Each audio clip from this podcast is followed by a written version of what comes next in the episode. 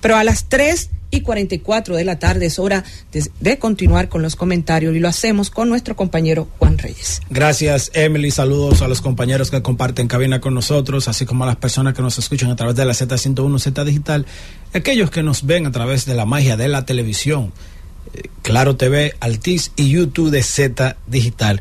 Quiero reconocer, eh, hoy vi algo de la DGZ. Recuerden que ayer comencé mi comentario diciendo que había un desorden generalizado en los puentes y elevados. Y resulta que hoy vi una grúa de la DGC montando a todo el vivo de dos ruedas que pasaba por, por los túneles y elevados, saliendo del paso a desnivel de la Tiradente con 27 de febrero. Ahí había un, un camión montando a todo el mundo, había un operativo. Díjese, así mismo, yo espero que eso se mantenga Exacto. en todos los puntos de la ciudad de Santo Domingo donde haya un elevado o un túnel, mantengan esa actitud de que los motoristas no estén circulando, no estén circulando por los pasos a desnivel. Así que felicidades a la DGC por hacer su trabajo, por hacer su trabajo. Ojalá sea permanente el trabajo de la DGC de retener las motocicletas de aquellas personas que deciden violentar la ley sin mirar, sin respeto y sin ningún tipo de consideración. Miren, cambiando de tema antes de entrar a mi tema central, ayer salió un dato que uno tiene que ver y tiene que reírse. Qué abusadorazo.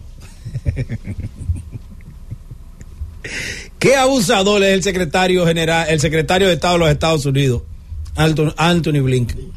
Sí. Pide elecciones y apoyo para la misión de Haití. Primero vamos a llevar las misiones de apoyo y después convocamos elecciones en Haití. Claro, porque no ha llegado la misión. No ha llegado la misión y él pone primero elecciones para, para misión de apoyo. No, señores. Vamos a enviarle a misión que pacifique a Haití, someta la obediencia a los cacoduros que hay allá, a los tontumacuses que hay, porque parece que en Haití los tontumacuses es que lo que entienden, lo, el come hombre, el, el bravo, el que domina con la violencia, el abuso.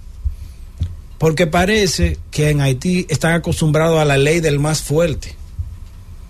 Parecería, y es lamentable que uno lo diga en un medio de comunicación, parecería porque el desorden que impera allí y el abuso constante y esa violación de derechos y esa vulneración de, de, del estatus institucional no puede continuar. Anthony Blinken debe comenzar una ruta en procura de fortalecer y recaudar los recursos para que haya una misión estabilizadora en Haití y poder hacer un proceso institucional. Porque, pero, porque es cierto que hay que hacer el, proceso institucional, pero primero tiene que llegar esa comisión pacificadora, porque un error grave de Jovenel Moïse fue haber abolido el Congreso Nacional. Y en Haití hay que hacer unas elecciones para escoger un gobierno, escoger un Congreso y cambiar esa constitución.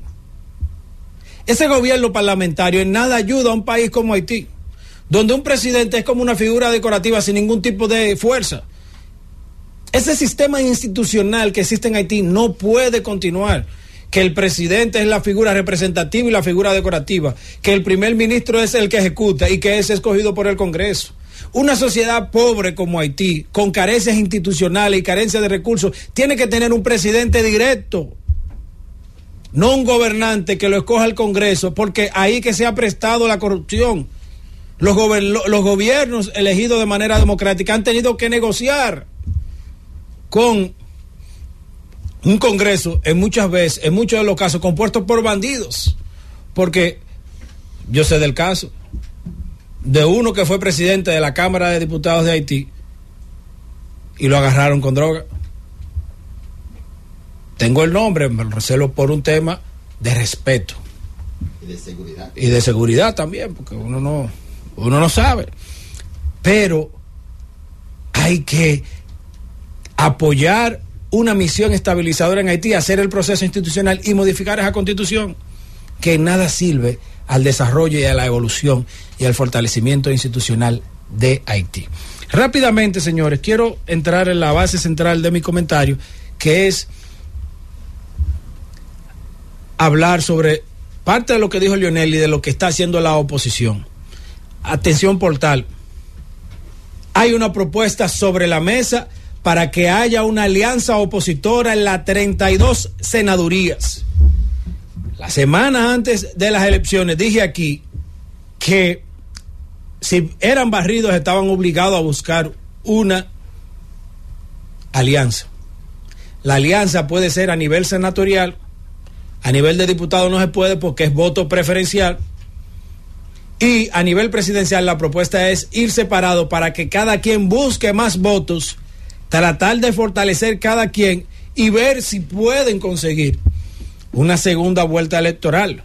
Pero con una alianza senatorial en las 32 provincias, BIS, PLD, PRD, Fuerza del Pueblo, cada quien trabajando por sus candidatos y montándose cada quien con el candidato de su preferencia, pueden hacer frente al PRM.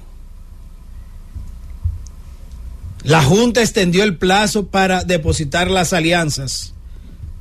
La información que tengo que en el PLD y la Fuerza del Pueblo hay una corriente interna fuerte para ir aliados en las 32 senadurías, porque comprendieron que divididos como fueron en algunos de los casos en el proceso del domingo pasado, le pueden limpiar el pico.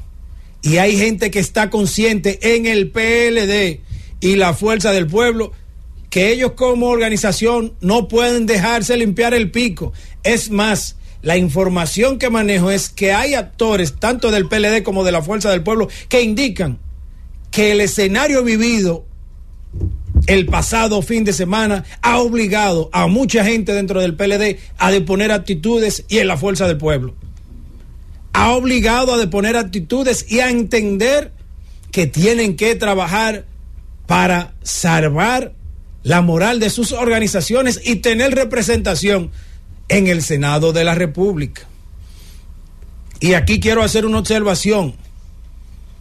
Hay gente que entienden que Leonel Fernández tiene que refrescar un poco su entorno, porque en política los pleitos son buenos, pero hay un momento que hay que tratar de encantar. Y en la posición que está Leonel tiene que tratar de encantar. Y para esa posición de encantar necesita despojarse o necesita en algunos casos, no despojarse simplemente, sino purgarse para quitarse a algunas personas que con conflictos inverosímiles, sin razón, le generan daños a la figura de Leonel Fernández. Leonel tiene que pensar en refrescar, buscar gente jóvenes, con talento.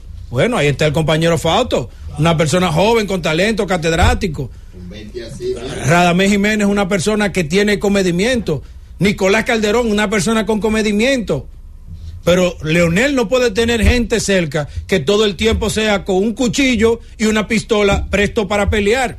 Y hubo un error que se cometió en las pasadas elecciones del domingo. Muchos que fueron jefes en la campaña de la Fuerza del Pueblo fueron los verdugos del PLD cuando el PLD estuvo en el poder y cuando hubo una lucha fratricida en la división del PLD. O sea, hay algunas personas que hay que desmontarle la escopeta, quitársela y mandarlo a caminar para que aporten con el camino y no con el fusil. Porque en el PLD y así como en la Fuerza del Pueblo hay gente que andan con un galón de gasolina y con el fósforo, a donde quiera es, prendiendo un fuego. Y eso le ha hecho daño a una posible alianza opositora y es lo que hay que evitar. Lo cierto es que tengo la información de varios actores de la Fuerza del Pueblo y del PLD en que hay una corriente dura tanto en el PLD como en la Fuerza del Pueblo en ir aliado en las 32 provincias a nivel senatorial e ir divididos en primera vuelta con una alianza, con un acuerdo que plantee que el que quede en primer lugar en primera vuelta apoyará al otro en segunda. En el caso de los diputados no está. Ojalá eso lo entiendan muchos opositores, porque si bien es cierto, lo que pasó fue un tsunami, hay que decir la democracia se realiza con equilibrio. Los peledeístas y los pueblistas tendrán que tragarse su odio, tendrán que tragarse su veneno y tendrán que comprender que aliados pueden tener representación, pero con una alianza verdadera, sino que recojan y depongan las armas. Vámonos, Francis. El gobierno de la tarde.